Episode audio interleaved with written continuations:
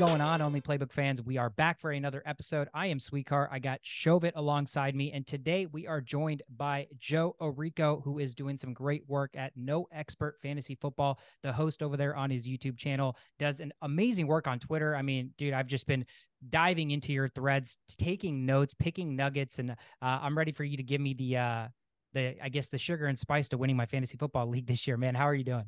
I'm great. That was quite the intro. Thanks so much, guys. Uh, yeah, let's have a good episode today. Really happy to be here. Going to be a lot of fun. So. Yeah, yeah, absolutely. Real quick before we dive into what we want to talk about, Joe, I want to give you the floor for like a couple minutes. Tell us a little bit about what brought you to fantasy football, where the football fandom started, uh, a little bit about you kind of on the personal side so the listeners, viewers can get to know you a little bit. Yeah, I appreciate that. Well, I mean, you said it yourself, right? I mean, I named my channel No Expert Fantasy Football.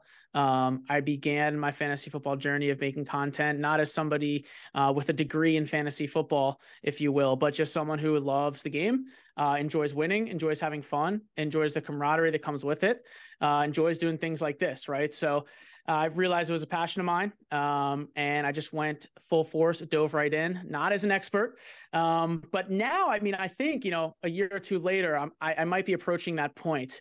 Um, but yeah, on Twitter at No Expert FF, that's where you can find all my content and YouTube as well. So you're gonna have to have, change your name to Expert FF soon, man. yeah, you know, I got the silver logo for the No Expert FF. I might change it to Expert, make it gold. I've thought about it, but I'm not yeah. there yet. I'm not there yet. I'm that seems that seems like the perfect organic segue when you've made it. You're like, I'm officially taking off the no on my experts. So that, right. We'll see. We'll see. that's awesome. Just from a football perspective, Joe, who's your who's your squad and who you know who's your favorite football team? Um, oh geez, you know, I get a lot of slack for this with my friends back home. I'm I'm not a bandwagoner, but like I just love my fantasy team. So I tend to like root for those teams eventually, but you know, I'm from New Jersey, so if I got to pick a team, it is the Jets and in true bandwagon fashion, of course, but I I ha- I own a Zach Wilson jersey. I'll go show you. Uh, not one of my better purchases, but yeah, uh, Jets baby. Yep. That's awesome. That's a great year for the Jets. Are you watching any Hard Knocks? Oh yeah, watched episode three last night. Good time. Um, yeah, I mean every Tuesday, 10 p.m. for me. I, I mean gotta gotta change the bedtime a little bit. So yeah, yeah, yeah, no, absolutely. No, that's awesome, man. Awesome. So glad to have you. Let's dive into the meat and potatoes today, Joe. We want to talk about three players that are undervalued heading into the 2023 fantasy football season. Um, I will kick us off so you kind of get the structure and the gist of things. My number one player that is undervalued, which seems crazy, is Cooper Kupp. Cooper Kupp, ESPN has him ranked sixth overall, right? Overall, not just receivers, but he's going behind guys like Austin Ekeler, obviously Travis Kelce, even Ja'Marr Chase. Now, like it's the cream of the crop. It's the top tier talent. So don't get me wrong. It, it's tough to say like one is better than the other. But I think recency bias has come into play where picking guys like Ja'Marr Chase, who's up and coming, but Ja'Marr Chase is in an offense where there's a number two receiver that is almost as gifted as he is, right? Let's not forget that Cooper Kupp in 2021 was wide receiver one. Let's not forget that Cooper Kupp last year was wide receiver one before he got hurt. And on a points per game basis in just nine games, he was still number one. So I think it's crazy that we have even guys like Kelce going outside ahead of Cooper Kupp. I wouldn't take Chase ahead of Cooper Kupp personally, but that's just me. Even Austin Ekeler, I have my reservation. So I think people are forgetting about how good Cooper Kupp was. I know the hamstring injury concerns. I know Matt Stafford and his injury concerns. That offense and that team as a whole last year was in such disarray that I think we forgot that a year before that they won the Super Bowl. So uh, I have Cooper Kupp on my number one uh, player that is being undervalued this year. Joe, what are your thoughts there? Yeah, no, I totally agree. Uh, I put out a tweet last night, something along the lines of "You're up with the 104, you know, standard draft. Uh, CMC, Chase, and uh, JJ, of course, are off the board. Who do you take?" Now, my pick's a little surprising. It's Saquon. Maybe we'll get into it later. Um, but Cooper Kupp is right there with him at the 104. In fact, I don't think there should be much debate. Uh, you touched on it, the points per game. He, in fact, he has the highest PPR points per game of any player, any position, including quarterbacks, the last two seasons. Um, yeah, Cooper Kupp, arguably, we're really doing the thing again where we don't draft him in the top 5 mm-hmm. and he's mm-hmm. going to be the best player in fantasy again. So that's my thoughts. As good a pick as it comes for me. Yep. Yeah, I mean, last year, this time we're having a debate of whether it's going to be Jefferson or Cooper Kupp that finishes wide receiver one, right? So I'm going to give you my reservation on not picking Cooper Kupp, and I just want to know your thoughts on what what you think about this. But like, it's just the Rams team as a whole, right? So come time for uh, you know, week uh, 13, 14? Are the Rams going to be relevant? And are they going to still play their starters as you expect them to play? And uh, that's my only, and the fact that, you know, Cooper Kupp is getting a little bit older. He's uh, hitting 30 now. Will he still be? He doesn't have any competition. Van Jefferson, you know, that's an afterthought. But just the fact that the Rams team as a whole, I'm just not convinced that you will get that production. It's like fancy uh, playoff times. You need your uh, wide receiver to be there. I don't know if he's going to be there. So that's a little hesitancy there for me, but just interested to know your thoughts on that. Yeah, I mean, again, hesitancy is normal, right? That's why he's that's why we're talking about him in the 109 or I mean, he's getting drafted like 108, 109 is where I'm seeing him. Yeah. So that's why we're talking about the hesitancy because if there wasn't any, he'd probably be going 101 or 102, right? Like just years past. But I think if if healthy, uh, the hardest part about being a fantasy football expert, Joe, is that you can't project for injuries. I think if you start to project injuries, it makes rankings and ADPs all that much more difficult. So I'm basing this on the assumption that Cooper Kupp is going to come in and be healthy. It's a hamstring. He's 30. So, you know, see Keenan Allen if you want to talk about older age wide receivers that have nagging hamstring injuries. But until I see that it is nagging and he's not going to be the same player, I will be just remiss if I, you know, pass on him and then I see him produce wide receiver one number. So uh, that is number one on my list for you guys. Let's move right along. Number two on my list for most undervalued players.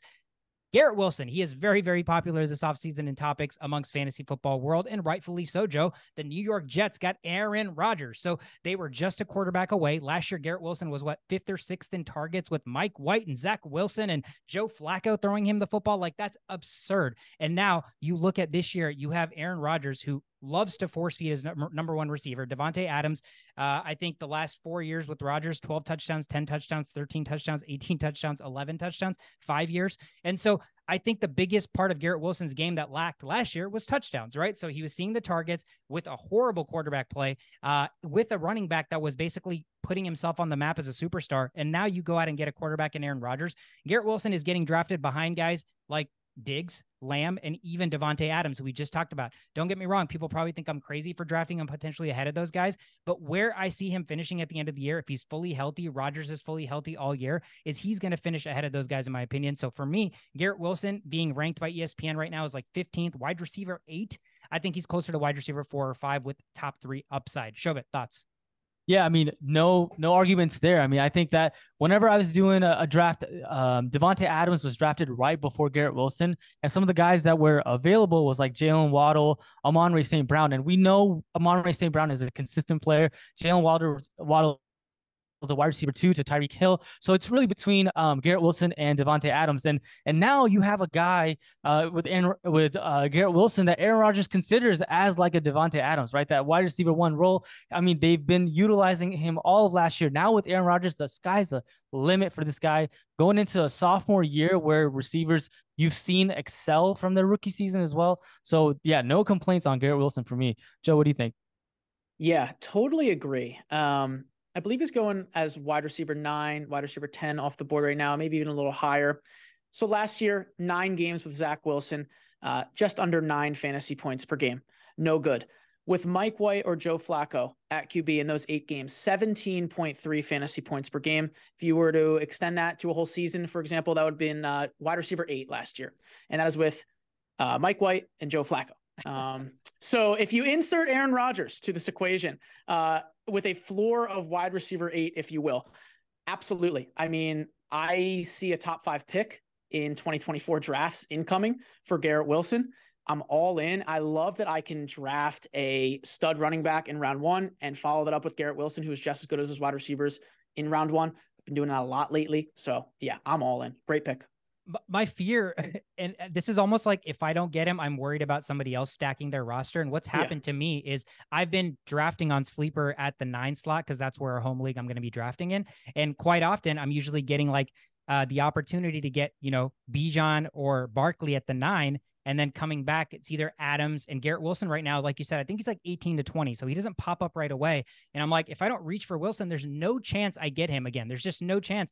And we talk about it, Joe. The biggest thing about undervalued players is this guy this year versus next year and probably every year moving forward, you're not going to be able to draft him where he's at right now. Like he is going to be a top five pick moving forward for as long as probably Aaron Rodgers is there. And even beyond that, if he solidifies himself as a Davante Adams esque receiver. So yeah, I think he's undervalued. I think the sky's the limit. Uh, I'm just toying with my own personal dilemma of do I go with Adams or do I go with the guy who I think is basically going to be Adams moving forward? So uh, tough, tough decision there for me. Number three on my list, Anthony Richardson, quarterback for the Colts. Um, I mean, it's it's not rocket science in the sense of why there is upside and why he's undervalued. He's going as ESPN quarterback number 17. I mean, if we just look at fantasy football over the last 3-4 years, there's been a dynamic shift where you have rushing quarterbacks that don't have to be good passers, but still produce better fantasy football finishes than pure pocket quarterbacks, right? That's why you see all these pocket quarterbacks start to get pushed down, uh, the Kirk Cousins of the world. And so you look at Anthony Richardson, he's coming in as a physical freak. What RAS score is the most physically gifted quarterback to ever touch the football field in the NFL. So the rushing upside alone makes this guy a potential thousand yard rusher with 10 touchdowns, right? And that alone gives him a fantasy football finish that is going to be relevant to some of these pocket quarterbacks in the later half of the stage. Now, you pair him with a former Super Bowl offensive co- coordinator and Shane Steichen as his head coach, who obviously is going to probably cater this offense in a way that they cater Jalen Hurts' offense in Philadelphia, right? So let's cater to this quarterback. Let's play to his strengths. We don't know what Jonathan Taylor's going to do, but I don't know that that necessarily helps nor hurts. Yes, him being on the field could take a lot of the defense away from Richardson, but I think if he's not there, they're literally Richardson or bust. So it's like they could be a 4 and 12 team and Richardson still could could output a top 12 quarterback finish. So I think there is upside, obviously so much risk, obviously accuracy and just being a quarterback in the NFL has questions, but just from a rushing perspective, Joe, I think this guy is definitely worth a flyer in the late rounds. Yeah, I agree. Um, in fact, in single QB leagues, I like taking a guy, for example, a little earlier, like Kirk Cousins, maybe Geno Smith, and then stacking, you know, in the in the later rounds with Anthony Richardson, right? Let him develop on my bench, let him get all the kinks out, and then you know, come week eight, come week nine, maybe even earlier, you know, he's there winning your league as a top five QB. I think that's definitely within the range of outcomes for all the reasons you just described got to target the Russian QBs. And for what it's worth, looked good in the preseason. Mm-hmm. A lot of people were really trying to create a narrative, you know, especially after those first two throws, one of which was a pretty bad interception, of course. Um, but I mean, immediately turned it right around and looked really good. Made some good throws, bad drop, has some good weapons. I hope JT stays around. We can figure that whole thing out. But even still, um, you know, he's a guy, you know, a lot like Josh Allen who can just take over the field. So anytime you got a guy like that, you know, I like it. And in Superflex, grab him as your QB2. You're going to have to pay pretty good price, but it could really, really pay off. And I think there's later round QBs and Superflex that you can sub in. Um, you know, maybe we'll talk about one later, but yeah, I mean, absolutely. Like you're you're trying to get a running quarterback, and you're telling me there's 17 other quarter- quarterbacks in fantasy football world that are going to be better than this rushing quarterback, who's going to be the starting quarterback of his team. Like I'm not buying it. Absolutely. Like you know the Justin Fields type of players from last year, where you get where you can get in the later rounds and really uh, excel and and have uh you know great wins, like 50. You know, Justin Fields had like 50 points one week, right? Like th- he has the ability to be able to do that. Whether that happens or not, we'll see. But you'll take that gamble um, and great value pick as well. So yeah, no complaints from here. Yeah, it's crazy to think range of outcomes for that for him. Not you know, not out of the range of possibilities. Then you think of a guy like Kirk Cousins, even a guy like Aaron Rodgers. You're never you're not getting a 50 point performance for any of those quarterbacks this year. It's just not happening. Geno Smith, not happening. Kirk Cousins, not happening. Right. So that is why he is worth that late round flyer. Uh, Joe, I'll kick it over to you. Give me your three undervalued players, my man. Yeah. So my first one is Dallas Goedert. So Dallas Goedert's going off the board here as tight end six, arguably tight end seven. Uh, Pitts is, you know, one spot ahead of him at the moment. Um, the reason I like Dallas Goedert so much, you know, aside from the fact uh, that he's ranked tight end one in air yards per target the last two seasons, uh, besides from the fact you know, that he's the tight end three in fantasy points per game for the first 10 weeks of last season before being injured, besides the fact that he averaged five or more targets per game, 50 plus reception yards per game. But it's the price, right? He's the last tight end for me on the board that can genuinely go ahead and finish in that top three, right? Everyone says Andrews, Kittle, or excuse me, Andrews and Kelce as the top one and two. Who's the third? Last year was TJ Hockenson. This time last year, nobody thought TJ Hockenson was going to finish as the tight end three. Uh, this stat is credit to Nathan Jahnke over at PFF, but Travis Kelce, George Kittle, Dallas Goedert, Mark Andrews, Darren Waller, Gronkowski, Pitts, and Hockenson. Those are eight guys, right? Top eight tight ends in terms of PFF receiving grade over the last three seasons. So there have been 16 times over the last three seasons where a tight end averaged 11.8 fantasy points per game. 15 of those 16 seasons uh, have from, come from a tight end graded as a top eight tight end. The only exception was Dalton Schultz, right? So you really want those top eight tight ends in terms of this receiving grade. Goedert fits the mold. He already did this last year. Again, tight end three before the injury. And yeah, I mean, he's the last guy off the board. I'm all in. I love it. Yeah, he was one of the only good players on my team last year, and I absolutely adore Dallas Goedert. So uh, I am bought in, despite despite the fact that he, you know, he's in a room where there's going to be so many other weapons, and he's going to be, you know, I guess, I guess prying some of the uh, targets his way. But the offense only is going to get better. I'm bought in on Jalen Hurts for another year to take another leap. So I, I, agree, man. I think if you're taking anybody in that Philly offense right now, it's a home run. But the best value of any of those guys right now on that offense that you're getting is Dallas Goedert by far. Right. And and again, I like Waller. I even like Kittle. A lot of people don't. I'm a big fan of the set it and forget it tight end. Mm-hmm. Um, but in my mind, Goedert has the same ceiling, same floor as Waller, Kittle, Hockenson, for example. Um, and he's just going later than them. So as a result, I mean, I'm just drafting him everywhere. I think is a great value, undervalued, if you will.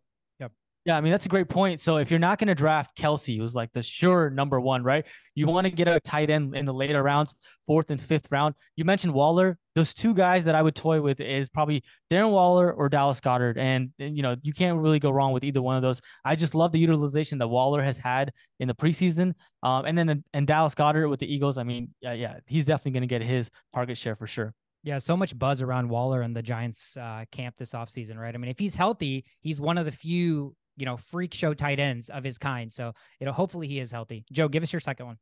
Yeah, my second guy, currently the wide receiver 39 in drafts. Um, brace yourselves. It's Gabe Davis. Um, so he's going 95th overall in the late seventh round, sometimes the eighth round. He's going around guys like Treylon Burks, Odell Beckham Jr., Kadarius Toney, for example. Those guys are a little bit behind him. Um, but yeah, I just feel like Gabe Davis's ADP uh, wide receiver 39, it's going to pay off um, you know, that's really the floor, considering the floor we saw it last year. It was wide receiver 28 where he finished. He played through Josh Allen's elbow injury and he played through his own high ankle sprain. I mean, every single report out of camp this season, Gabe Davis breakout season. We have the team tweeting that there's going to be a Gabe Davis breakout season. 100% hit rate on that, by the way. But he really should be the number two target for Josh Allen. Um, it's very little risk He's going to beat his ADP. And how many guys, you know, when you look at Treylon Burks or Odell or Darius Tony, how many guys can go out and be the wide receiver one at that ADP? Maybe like Michael Thomas, right? If you get a few games out of him, sure. But really, in that range, in the eighth round, if you can get Gabe Davis as your wide receiver four or like your flex, you know, if you can sub him in and out of your flex and he goes and drops 45 points, you're probably winning. And if he's your flex, well, if he drops three points, you know, it, you know, maybe it's not the end of the world. So I just love that ability from a player going solely in drafts to just win me a week. Um, and last year also, you know, he caught under 60% of his targets. So that's bound to increase this year. As I said, the camp reports are he's catching all different types of targets. So I'm in. Uh, again, controversial in the community, but uh, I'm in. I'm sold. And I was sold last year, and I honestly enjoyed the experience. I enjoyed the one wide receiver one overall finish before all the injuries. I enjoyed it, and he's my boy. So I drafted him again in my main league. Yeah.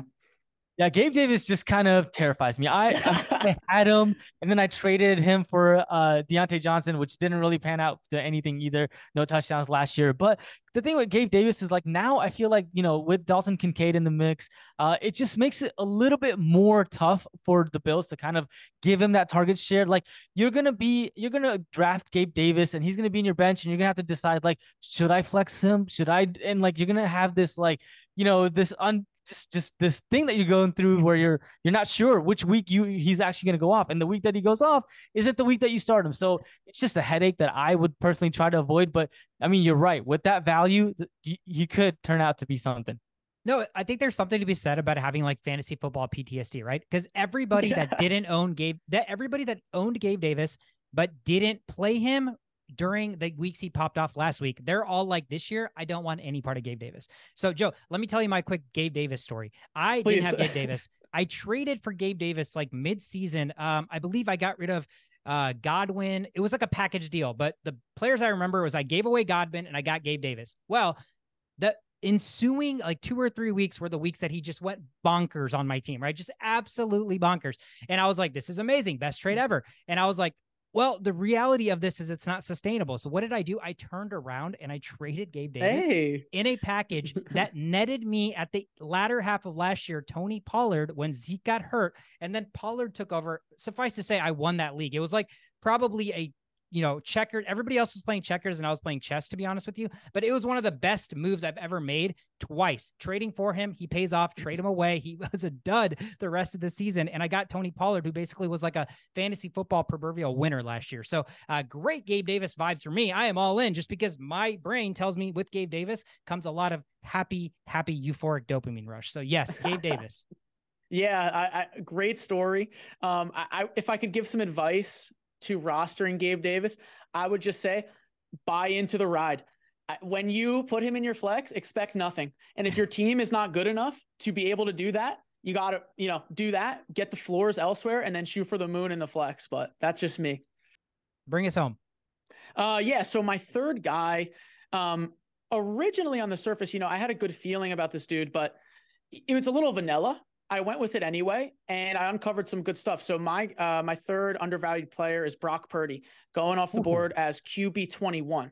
So I'll start by saying I think his ADP is relatively appropriate. I mean, when you look at the guys going in front of him, you know, there's not many names um, where you're like, oh, Brock Purdy's way better, or oh, Brock Purdy will definitely finish better. It's more so just Brock Purdy himself, right? So uh, last season, took over in week 13, played 90% of snaps in that game. Jimmy G only played 10. He got hurt. Um, so weeks 13 to 18, in terms of completion percentage during that time, 68%, sixth amongst all QBs. Catchable percentage, 86%. Number wow. one against amongst all QBs. Pass attempts per touchdown, 12. So that's lowest amongst all QBs. And then quarterback rating, weeks 13 through 18, 108, first amongst all QBs. So Purdy averaged 18.1 fantasy points, right? In those starts. That would be good for QB9 over that stretch. I mean, in those games, did not score lower than 16.4 points. His highest was 23.6. And, you know, historically, we've just seen second year QBs break out. Um, a lot of them are first rounders. I get that. But a lot of them, in fact, none of them really have the weapons that Purdy has and all of them have some sort of good weapons, right? You rarely see a second year QB break out with poor weapons, right? That's why I'm a little lower on like Desmond Ridder, for example. Obviously, Bijan's a monster and Pitts is great, but we haven't seen it yet. Um, with Purdy, though, I mean, Christian McCaffrey, Deebo Samuel, Brandon Aiyuk, George Kittle, Kyle Shanahan, that's arguably the best offense in the NFL. And all Purdy's got to do is throw it 10 yards. I mean, I looked up some highlights. Really just go watch Deebo Samuel and George Kittle get the ball uh, and run with it and you will be in on on Brock Purdy. I love him in Superflex. I just drafted a team where I took Pat Mahomes second overall, and I waited about wow. geez eight rounds and drafted Purdy, stacked him with Deebo, drafted little back to front there. I love the team. Um, and then in super flex, or excuse me, in single QB, he's going to be a great guy to throw in during those bye weeks. Um, definitely toss him on your bench for sure. And you know, ne- you never know, maybe you can start him in some good matchups. But I just since we saw him be that QB nine last year, I just feel like QB twenty one is a good value. Yeah, I, want, I wanted to debunk your take with the laziest San Francisco 49ers quarterback takes that we always hear, where it's like, oh, it's Kyle mm-hmm. Shanahan, anybody can play. But now with Trey Lance being third on the depth chart, clearly incapable of figuring out the Shanahan offense, I think we can put that narrative to bed that every quarterback that's on the face of the planet can get thrown into that offense and succeed. So that actually helps your argument, Joe. I I, I do like that. I, I don't I would personally go into my fantasy football draft, and I don't know anybody that'd be like, I have an idea in my head that I'm going to draft Brock, Brock, Purdy. So it's oh, about yeah. as it's about as undervalued as undervalued gets, basically. Yeah. So I absolutely love it. Uh, and if Brock Purdy comes on to any sort of the scene where he is viable, top 12, top 15, like you are going to be the only guy that I know that said Brock Purdy is undervalued. So uh, I love it, man. Shove it. Do you have any thoughts on Brock, Big Cock? Yeah, I mean, well, so uh, for me, I think Brock Purdy could be figured out. Uh, but here's why this is a good pick, and I like the undervalue because his first test is going to be against the Pittsburgh Steelers, who notoriously have a pretty good defense. All right. So, who is your favorite team, by the way? Who is my favorite? Uh... may or may not be biased, but he's going against Pitt, the Steelers, um, who've got T.J. Watt, Minkah. I mean, they, and made some additions in middle linebacker. They've got a good defense this year. If he can be like, if he can do well against Brock Purdy or against the Steelers, then you've just drafted a guy that you can fill in and you've got that, I guess, sort of like, hey, you know, I don't know, I'm not really sure how he's going to do it. That's your first test, and you already know from the week one. So I like that pick just for for that reason. Thanks. Yeah, I mean, and don't get me wrong, I'm not, you know, like you said, I'm not coming in here, go get Brock Purdy, but like. it worked out really well for me. And just a perfect example, as I mentioned, you know, I took Mahomes early. I didn't really want to draft like Sean Watson or Daniel Jones before Geno Smith, three rounds before Geno Smith. I don't know who's finishing in that range from like you know, QB nine to QB 15, which spans four rounds, you know, I don't know who's going to finish first or last. I really don't. Um, and I didn't want to reach and I was finding good value. So I waited and I waited and I was eyeing up Howell and then Purdy fell and I was like, oh, let's do it. And I looked into it a bit more. And I mean, I like it. I think he's a really good safety blanket in drafts. And again, um, you know, there are really worse, much worse picks. And it's kind of time also just to give him a little bit of respect. He never lost a game uh, that he didn't leave, you know, with the season ending, uh, pretty pretty bad injury. So I'm going to give my man his respect. Yeah, much deserved, much deserved. I'll definitely uh, at Brock Purdy so he can be like, man, that guy Joe, that guy Joe really loves me. Um, yeah, let's it. go. Bring us home with your three undervalued players before we give Joe some rapid fire action. Awesome. Last thing, Brock Purdy is the last pick of the NFL draft. He could be the last pick of someone's draft, and hey, you know, Ooh, gosh, some... Mr. Irrelevant. Love that. Love that energy. I love that. All right. So the first undervalued player that I have is Jerry Jeudy, uh, ADP of 51, goes as wide receiver 19. I've seen low as 57 as well. Last year finished with wide receiver 20 as wide receiver 22. But there have been some changes, right? So Sean Payton is a new head coach for uh, potentially better, better uh, Broncos def- offense. And I look at the last five games that he played, right? He had five catches per game, 15 and a half uh, points per game in PPR, uh, half point PPR, which finishes as wide receiver six. So hoping that that continues on to the uh, next year. I think he's he's got a huge up, uh, huge upside, and the Broncos believe in him, right? So they picked up his fifth year option, so he'll be here uh, this year and next year. Um, just a great receiver that's good in the slot, runs is a great route runner. I think that this is the year that he's going to take that step forward and solidify his role as wide receiver one in the Denver Broncos offense. Joe, what do you think? Dude, he is so good at football. Uh, I just want to see a healthy Jerry Jeudy. Like, could we please just get one season with a fully healthy 17 game Jerry Jeudy? As you mentioned, after Nathaniel Hackett left last season, weeks 14 to 18, you know, average six targets per game, 90 receiving yards, three top 15 wide receiver wide receiver finishes in that span, two top three wide receiver finishes in that span. And uh, yeah, weeks 14 through 18, like I said, wide receiver three in fantasy points per game. And the last time we saw him in a game, week 18, career high 154 receiving yards. Like, let's go. I mean, high end wide receiver two, great value in drafts. Love it. Yeah, I love him a lot in PPR, half point PPR, more than in standard, obviously, just because I don't know from a touchdown perspective what that offense is going to output with Russell Wilson. But like you said, the ball's going to have to go somewhere. Jerry Jeudy can get open. Like Russell Wilson needs to complete passes because even in the preseason, he's looked pretty porous, right? The one guy that can be your first read that you know is probably going to beat his man and press or man to man coverage is Jerry Jeudy. So that just means by default that the ball is going to try to go his way. Whether Wilson can put it there is another story. But if it is there, despite some drop uh, you know, concerns for him. I still think he's a good receiver. So I, I love the value there as well for a number one receiver on an offense that, you know, recency bias has us say they're bottom feeders, but it's Sean Payton. It's a perennial former Hall of Fame, what we thought before last year in Russell Wilson. So I love it. Give us your number two. All right, number two, I have James Conner, ADP of 69, RB 21. Um, so just some stats here. Last nine games, uh, 19.8 points per game in PPR, he literally has zero competition. There's no one that's coming in that's going to probably take his role, uh, barring any injuries. Uh, 22 and a half points per game. So the, the issue sometimes is like Kyler Murray isn't going to be there. So is that going to hinder him? So he had 22 and a half points per game when uh, Kyler Murray wasn't their quarterback. He's a three down back. Just he's going to have the workload, right? And and the coach, uh, Jonathan Gannon, has put an emphasis on run, running the ball. Um, their offensive uh, they've also been saying like there's there's been an emphasis on this. So I think that you know, that's going to allow James Conner to be that James Conner that we saw. I, I remember from last year, the year before, we just kept getting touchdowns, t- touchdowns, and touchdowns. Like this has got to stop. It didn't, and I think that we can expect something as similar to that this year as well.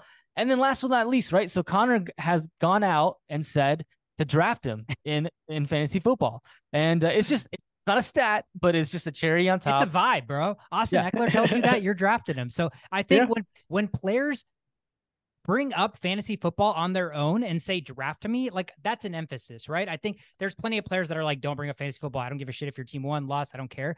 But when you have guys like ekeler guys like conner they're like, yo, draft me, bro. I'm gonna be good it's so hard for me to not draft that player at that point. You know, like they put their like name out there. It's like I've basically written this ticket and now I have to like put my money where my mouth is. That's kind of how I look at it. And James Conner, like you said, the best thing about him, there's nobody behind him. And there's nobody else really in that offense. Hollywood Brown, yes, but do we know that Kyler's even going to play quarterback? Is it going to be Colt McCoy? Like they're going to be forced to give the ball to Conner whether they like it or not. And all the people that didn't have Conner the year where all he was doing was getting like 50 yards and a touchdown or two. It was the most inefficient but great fantasy football year. I had Conner that year. So I loved it. I love the touchdown dependency because somebody's going to have to score on this offense. I don't think they're going to have zero points every week. Conner seems like the most likely touchdown dependent player on this team.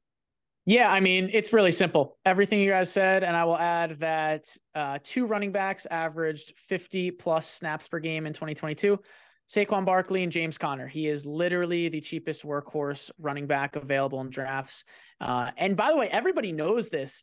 Uh, it seems everyone's in, but the ADP doesn't go up. So for all of you who are hiding the secret of why you're not in, we know you're scared of the injuries. More for us. Absolutely. Don't move that ADP. Everybody's in on him, but it stays where it's at. We'll just keep drafting more Conner. Yep. All right. Last but not least, I have also running back James Cook at ADP of 83, RB 25. A um, couple of reasons that I like James Cook is that he did uh, so looking at preseason saw 100% of the starters reps during preseason, not Damien Harris, it was James Cook. Um, and he's in one of the highest scoring offenses this year. He catches the ball. Um, I don't think that Damien Harris is going to be an issue just based off that utilization in preseason. Um, and I think that you know moving forward, Bills just need to have a more balanced attack, right? Like the pass heavy, running the ball with Josh Allen, like that's that's causes for injuries. So I think that with ADP 80, 83, you don't really have to start James Cook like right off the back. He can stay on your bench, but you know, the I think there's a massive upside that he could be the, you know, focal not the focal point, but like RB one um on your team and could produce produce get you touchdowns um this year it's not every, it's not every year that you have one of the best offenses in the league and their starting running back who seems like is going to get all of the touches is going as the 25th running back, right? I mean, we think about the juggernauts this year and for some reason that seems to be the case with the Chiefs and their running backs going lower. You have uh, uh obviously the Bills and their running backs going lower.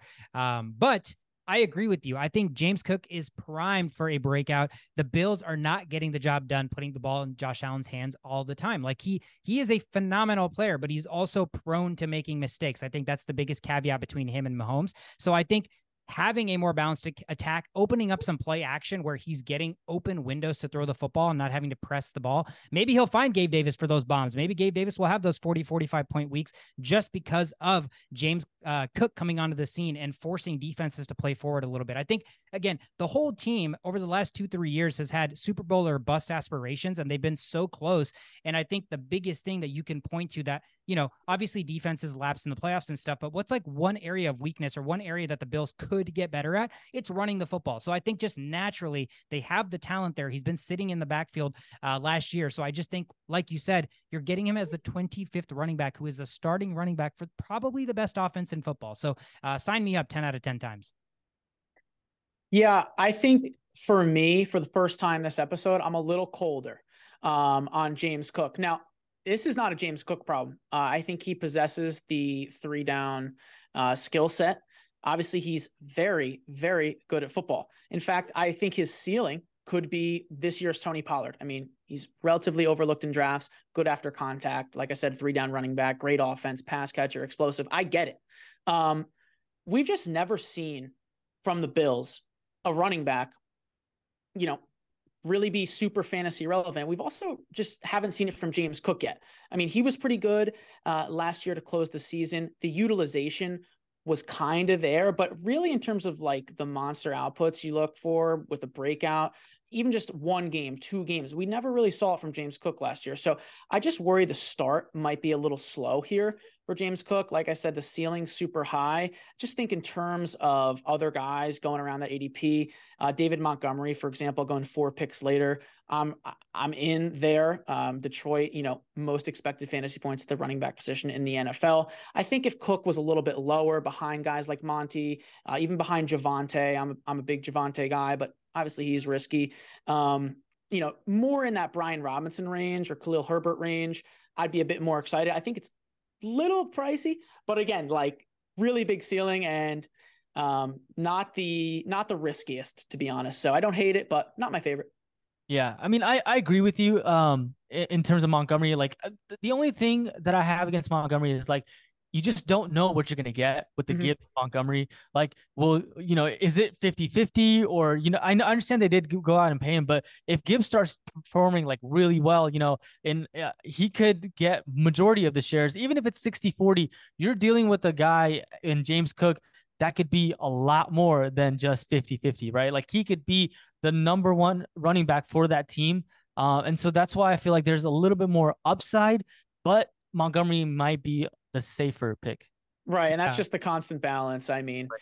you guys know that's the balance upside versus safety. And again, it all just comes into your roster construction. I just, you know, I just worry week three, we're looking at two touchdowns from Latavius Murray, and I'm like, I don't know about train. this. He's the biggest vulture in fantasy football, Joe. There's train, nobody baby. that's taking no. touchdowns like Latavius Murray. He's goaded, but you know what I mean. But anyway, yeah, I, like I said, don't hate it at all. Yeah, yeah, yeah. No, I, I'm with you. I think um I think it just makes sense. I think we're trying to force the issue. We don't know that the Bills are quite there with James Cook, but we as the public want to be there because we want the Bills to take that next step. The next step is their running game. There's a running back literally waiting in the wings to be like, take me on, like, let me be your feature back. But like you said, Joe, we just haven't seen that from Cook and we haven't seen that from the Buffalo Bills. So uh, it is really speculation. But if that speculation hits, shove it, you're getting a potential guy who could be an RB1 at what ADP of 83. That's ridiculous. So um, that is it. Those are our three undervalued players heading into 2023. Let's end the episode with ramming you with some rapid fire.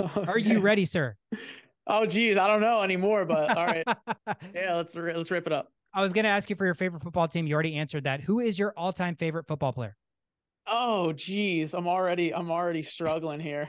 Um, am I like Am I like allowed to say Travis Etienne, or is that just not allowed? It's your is favorite it, player. You can yeah, say whoever no, you want, man. It's a hundred percent Travis Etienne. It's my boy.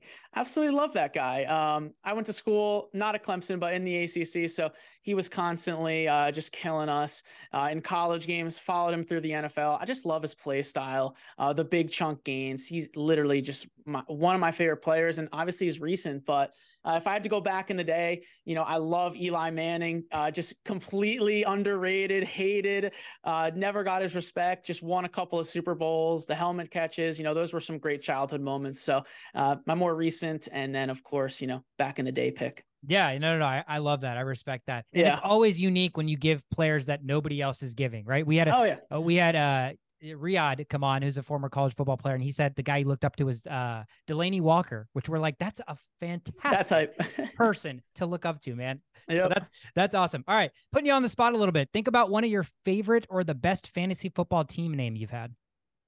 Any Gibbon Sunday, Jahmyr Gibbs. Ah, love it. Love it. What yeah, great name. off the top too. of my head. Or yeah. baby back Gibbs. There's two. Wow. love it. Love it. That's fantastic. Joe, Brady or Mahomes? Tom Brady. Tom Brady. Um, you know, I think there's a difference. The the cliche saying here, there's a difference between greatest and best. Um, you know, the game's evolving as well. I, by the way, never played a down of football in my life, right? So, but I mean, Brady just stone cold killer. Obviously, Mahomes the same way to this point, but geez, until he, you know, he starts stacking up those rings, um, you know, it's not a discussion at the moment. It's Brady's the goat for sure. Yeah. I, I love it. All right. Rice or Moss? Oh, geez. First thing that popped into my head was the uh, three catch stat line for Randy Moss Ooh, with that Cowboys. picture on the bench. Yeah, that was cool. But again, um, got to go with uh, with Rice. I'm a big fan of giving respect to the older guys. Obviously, like I said, the game's different. Doesn't mean it was any easier. I think it was harder in some aspects, easier in others. And I mean, Rice was just dominant. There's just no debating. Yeah, no, no, no, that's fair. Even though I'm a yeah. Vikings fan and Randy Moss my favorite player of all time. Hey, he's goaded, but all right. 2023 biggest sleeper. Oh, biggest sleeper of 2023. I would have to say most likely uh, Jahan Dotson. Uh, so he's like going, you know, I'm pretty sure he's still going outside the top 30 wide receivers. Uh, I really like wouldn't be surprised if he finishes as a top 12 wide receiver. I wouldn't be surprised. Um, and this again, I shared I had these thoughts before the McLaurin injury. Mm-hmm. He is just so good. Like just go on YouTube and watch Jahan Dotson NFL highlights. He is doing things that I like I can't really even do in Madden. Uh, the spin move touchdowns, yards mm-hmm. after the like, it's crazy. Um, it's not. He doesn't get the most hype sometimes just because he's on the Commanders and Sam Howell, who looks great. But yeah, he's a guy I really think could surprise a lot of people. No, I think I share that sentiment as well. Coming out of Penn State, he was one of the best route runners I'd seen. I think he was just so smooth and fluid with everything he did. Yeah. I, will even take it one step further, Joe. I wouldn't be surprised if ADP McLaurin's going where? Like fourth round right now, fifth round, maybe? Yeah. I wouldn't be surprised if at the end of the season Dotson finishes where McLaurin would finish and McLaurin finishes where potentially Dotson would finish. I, I really yeah. think he's got the talent to be a true number one receiver. Now that offense, like you said, Sam Howell, right? Like we don't know who's going to get the football or how much they're going to get the football, but two guys on that receiving corps, tremendously talented. Uh, I love Jahan Dotson, all in on him this year. Uh, let's flip it though. Biggest bust of 2023. Jeez, biggest bust of 2023. Uh, I'm gonna anger people. People will get mad. Um, but yeah, it's Mark Andrews for me. Wow. So just in that ADP range of like, you know, 22 to 30 where he's going. Um, the the main argument for Andrews, you know, coming off of last season, defending the bad season, was that Lamar Jackson uh, was injured, of course. Um, but actually, if you look at his 2021 season, he averaged six more fantasy points per game with Huntley at QB. So it's it's arguable that if Lamar didn't get hurt in 2021, he wouldn't have finished as tight end one. And people mm-hmm. look at the tight end one finish and like, oh my god, this is the only guy other than Kelce that can do this. Um, and they see last year, oh my, oh, he didn't do it last year because Lamar was hurt. And really, when you look into it, there's more to it than that. I think Mark Andrews is a great player. I think he is one of two, maybe three, if you include Waller, tight ends that can lead the team in targets. Uh, he's fantastic.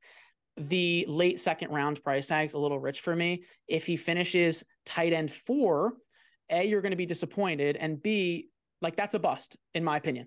Mm-hmm. So yeah, no, I, I, I totally. It, it's just about ADP, right? So right. where he's getting drafted and the value versus what he could potentially finish versus the guys that are drafted way beyond him that could finish just as good as him, if not better.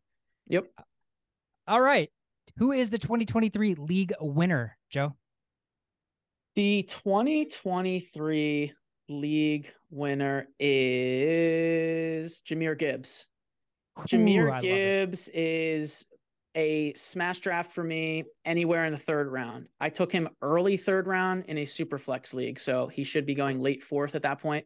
Uh, I'm all in. I mean, as soon as we, as soon as Pollard is off the board, we're we should be thinking Jahmyr Gibbs uh, in that tier with Rhamondre, Breece, Jahmyr Gibbs uh, for me. So just come out of college, this is a transcendent receiving back. It's very convenient to draw the Alvin Kamara uh, comparisons they are 100% justified. Coach Dan Campbell himself was an offensive assistant 2017 Alvin Kamara's rookie season. I believe he was PPR running back three. By the way, Mark Ingram running back six the same year. Insane. Okay, so it's possible. And he's looking great in preseason, looking great in practice. And by the way, don't expect him to come out and get 60% of snaps. Don't expect him to get 50% of snaps in Alvin Kamara's rookie season when he finished RB3, he saw over 60% of snaps, two games. Okay. And conversely, Mark Ingram saw under 60% of snaps in all but two games. Okay. So expect a lot of that, but just when when those receptions start piling up, you will see. And it's not going to take long for people to notice because the first game of the season, Thursday night, Kansas City Chiefs, Detroit Lions. Kansas City is the worst defense against receiving running backs. So if it's if it ain't hitting on Thursday night, week one, come back. Trade trade him away or what? But, uh, but yeah, I mean, yeah, get him out of there. No, but I, I, I expect it to be, be, you know, happening quickly here soon in the season. And I think he could finish a top five running back with Bijan. This is no discredit to Bijan. Both are monsters. So Yeah, I think I think the hype, I think the hype or lack thereof around Gibbs has been very, very one or the other. Like it's been Mm-hmm. polar opposites for me in terms of what I'm hearing. I'm hearing guys that are just like all in, bought in, like you on Jahmyr Gibbs, and I'm hearing guys that are just like, I don't want to touch Jahmyr Gibbs. So I'm not hearing any intermediate stuff. I think for me, pre-draft analysis before he even got drafted in the NFL was that Joe is this guy is a receiver basically playing running back. Like he's running routes and catching footballs like a receiver would, like a premier receiver would, not just a receiver. So I do think in a PPR or half point PPR format, there's just so, so much value for him. Are you taking him ahead of Etienne, your favorite player of all time? Um, no, not quite. Um, I actually have Etienne at eight, RB eight in my rankings, and uh, Gibbs at nine. Okay. But you know, just on that on that same note, you know, our childhood running backs, you know, Ekeler, CMC, Saquon, like they're not gonna be around forever. Uh, the new era is, I'd argue, it's here. It's Bijan, it's Etienne, it's Breece Hall, it's Rhamondre, it's Gibbs. Uh, these guys, in you know, for the next three, four, hopefully five plus years, you know, these are the guys we're going to be mocking in the first round. Um, and it's it's exciting stuff. You know, it's cool. It's cool to see. I think we're in a cool point right now where we can be like, oh yeah, Saquon Barkley. I remember his rookie year. Okay, let me draft him and Jahmyr Gibbs and Bijan. Like it's cool. Um, but anyway, Yeah, no, no, I, I, I love that. I love. I think you're seeing the torch being passed. The Yeah. running back shelf life in the NFL is so short. The window of opportunity, right? So, like you said, within three, four years, you're already talking about the next wave, and there is a wave. There's like multiple young running backs right now in the NFL that could be studs. Uh, so I love it. Shove it. You got anything else for Joe? No, I mean this this has been fun. I, I'm I'm a little hesitant on Gibbs. You know, I just I'm just I'm worried about that. You know, I don't want to be wrong and draft him in the third round and then like there goes my season, right? Like that that's what I'm about. Uh, yeah, there- it's, it's Opportunity cost. opportunity cost for me. Uh, but the one of the range of outcomes is the fact that he could be a league winner for you. So uh, we shall see. But yeah, this has been a lot of fun, man. Also, you mentioned Madden. What is your team to play on uh in Madden? Oh, okay. I'll start by saying I'm the worst Madden player. Dude, I'm like, I downloaded the other game or the new game the other day. I, I hopped into just a game against the computer, franchise mode. I got waxed. It was like 32 nothing. I had to back out, put it on on rookie. And uh so I, I can't really answer that. Like people talk like, oh, this playbook, this, that. No, I'm just like, I'm just like only making one read or I'm scrambling with Kyler Murray. Like that's me. Um, so honestly, sorry, can't really go there. But um, yeah, I, I need a scrambling QB, so I guess Ravens. I guess Yeah. the Ravens. Yeah, Yeah. that's fair. They got a good squad. They got a good Yeah. squad. No, I mean, I what I love from about Madden is that you can just go and check the depth charts and see all the players that are on the team, see all the, you know, where where where there where's the backup running backs ranking and how much of he like is he gonna steal the uh, RB one's role or not? So I do like look at it for for that purpose as well. So Yeah. Study studying the depth charts. in Joe- depth chart. Outside of football, what is your favorite hobby? When football is not in the picture, what do you do? Um, well, I have a dog, um, and she's been a puppy for like the last year. So she's almost an adult now, but I spend a lot of time with her. Um, I'm big into lifting and running. I ran a half marathon this summer. Nice. I made it through that oh, barely. Um, so that was fun. And um, yeah, n- nothing crazy, but yeah, a lot of time on fantasy. And honestly, I'm not afraid to relax when the time's right. So Yeah, yeah. Big Yankees fan back there, or no? Just a random. yeah, I'm from New Jersey originally. So go Yanks. We don't have to talk about it at the moment. No, I'm I'm a, I'm a big Yankees fan. I got a Oh, notification. okay. I got a notification mid game that Judge hit three home runs today. So that's okay, good. fun. So we won't lose. Uh, we won't lose ten in a row for Yeah. the first time since 1913. That's good to know. exactly, awesome. hundred Okay, hundred year hundred year Yeah. record's gonna stay intact. So we're good there. Ah, perfect. Joe, thank you so much for your time. Thank you so much for joining us. Tell the folks where they can find you. Uh, yeah, at no expert ff on Twitter, uh, formerly known as Twitter, now known as X, and then on YouTube, no expert fantasy football. Can search my name, Joe Orrico, but mainly Twitter. It's my website. So Perfect, perfect. Thank you again so much for joining us. We had a lot of fun. Let's try to do this again when the season is in the works. That is Joe Orrico. I am Sweetheart. That is Shovit. We are the only playbook. Thank you guys so much. Have a great week.